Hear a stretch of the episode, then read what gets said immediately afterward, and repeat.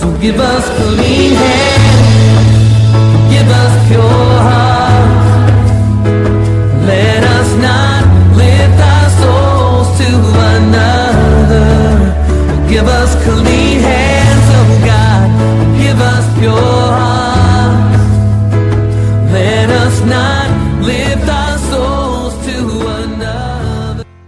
Today is another day that God has made, and I say a very good day to you. I am once again the voice of one, and I have another message for you.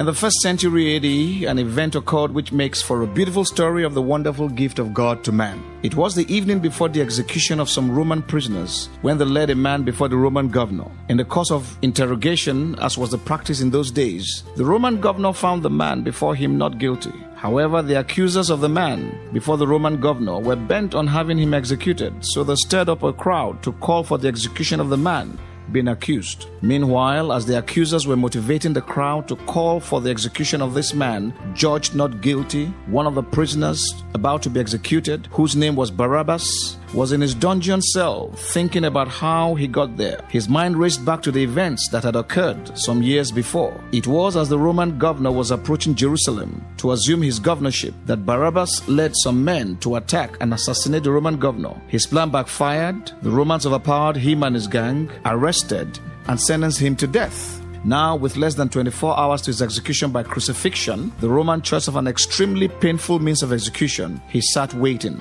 It was all he could do. About this time, he heard the crowd outside the Roman governor's palace shouting, Barabbas, Barabbas. It was his name they were calling. He was excited. They were calling for his release. But a few seconds later, his heart sank when he heard, Crucify him, crucify him. He was baffled and wondered what went wrong. How could they have switched so soon from calling for his release to calling for his execution in a matter of seconds? He wasn't to be at a loss for long, though, because soon the Romans were at his dungeon. As they stepped into his dungeon cell, another baffling thing occurred. The Roman officer who came into his cell read from a scroll the governor's order for his release. He couldn't believe what he was hearing. The Romans were there to release him. He was beside himself with joy. It was the best news he had ever heard in all his life. He left the dungeon a free man. As Barabbas walked out of the dungeon and into the open field surrounding the Roman prison, he looked up toward a hill far away and saw three men on three crucifixes. Knowing that he would have been one of them, he hurried to the hilltop where he learned from the gathered crowd that the man in the middle was Jesus of Nazareth. Then his joy took a sudden turn to gratitude as he heard the full story of what had actually happened. He was told that shortly after the crowd had called for his release, the shout of crucify him, crucify him, which he had heard, was for this man, Jesus. Then it suddenly occurred to him that this Jesus, who had been declared not guilty by the Roman governor, had taken his place on the execution ground. The non guilty for the guilty. Dear listener, Barabbas is the name that we all bear by reason of the death sentence hanging on our heads. To all intent and purposes, Barabbas, which means son of Abbas or son of the father, is a name that fits everyone without exception, both male and female. For we are all children of God who unfortunately have gone astray and away from Him by reason of sinful living. As Barabbas was released and Jesus crucified in his place, so have we been released because of Jesus' death. This is good news. You can be free from the hold of sin in your life if you turn to Jesus today. This means that you no longer have to do sin's bidding. Jesus Christ, the Son of God, was crucified in our place to destroy the hold of Satan on us. This means that everything that is related to sin in the life of every human being, regardless of religion or creed, has been paid for, and you have no business being a part of it anymore. This indeed is good news. This good news is for you as well as for me. And just in case you have not heard this good news before, you are hearing it now. It is the kind of news that sets you free and fills your heart with joy. This freedom is not a fable. The truth is that once a person accepts and believes this good news, that his death sentence for sin has been taken on by Jesus Christ, he will be free from every satanic bondage, including but not limited to alcoholism, sexual perversions such as homosexuality, lesbianism, prostitution, adultery, witchcraft, the occult, demonic oppression and slavery, and so on and so forth. It is important to note at this time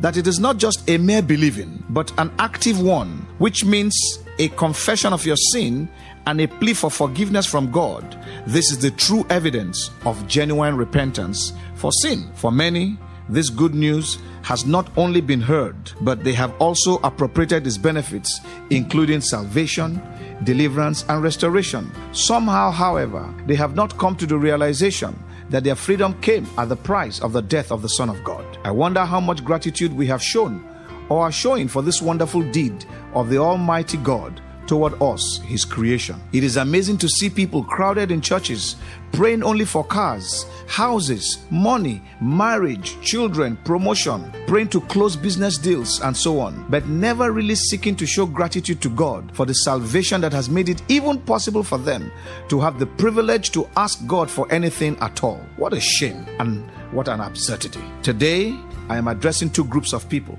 On the one hand, are those who have never heard this good news or who have not yet accepted it, even though they have heard of it.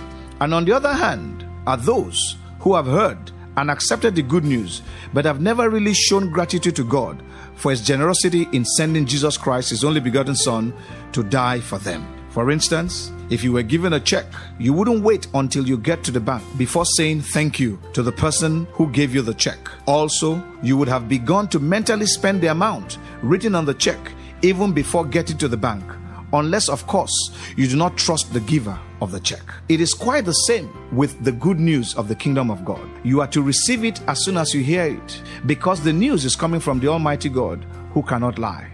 Not only this, but you should also give thanks to God and to Jesus Christ for dying on the cross for your sins. Friends, today is the day for you to accept the good news and to show gratitude to God, even this minute.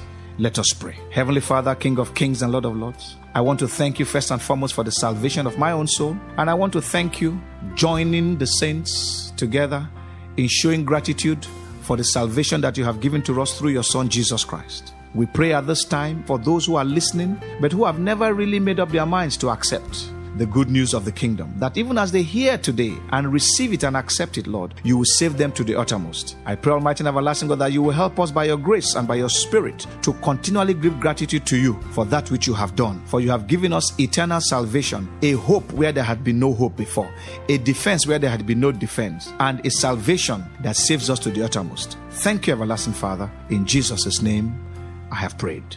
We can be reached after this broadcast by text or by calling us on either 0807 777 5630 or 0803 777 9931. The numbers to call or send text to again are 0807 777 5630 or 0803 777 9931. I really would love to hear from you. God bless you and goodbye. Oh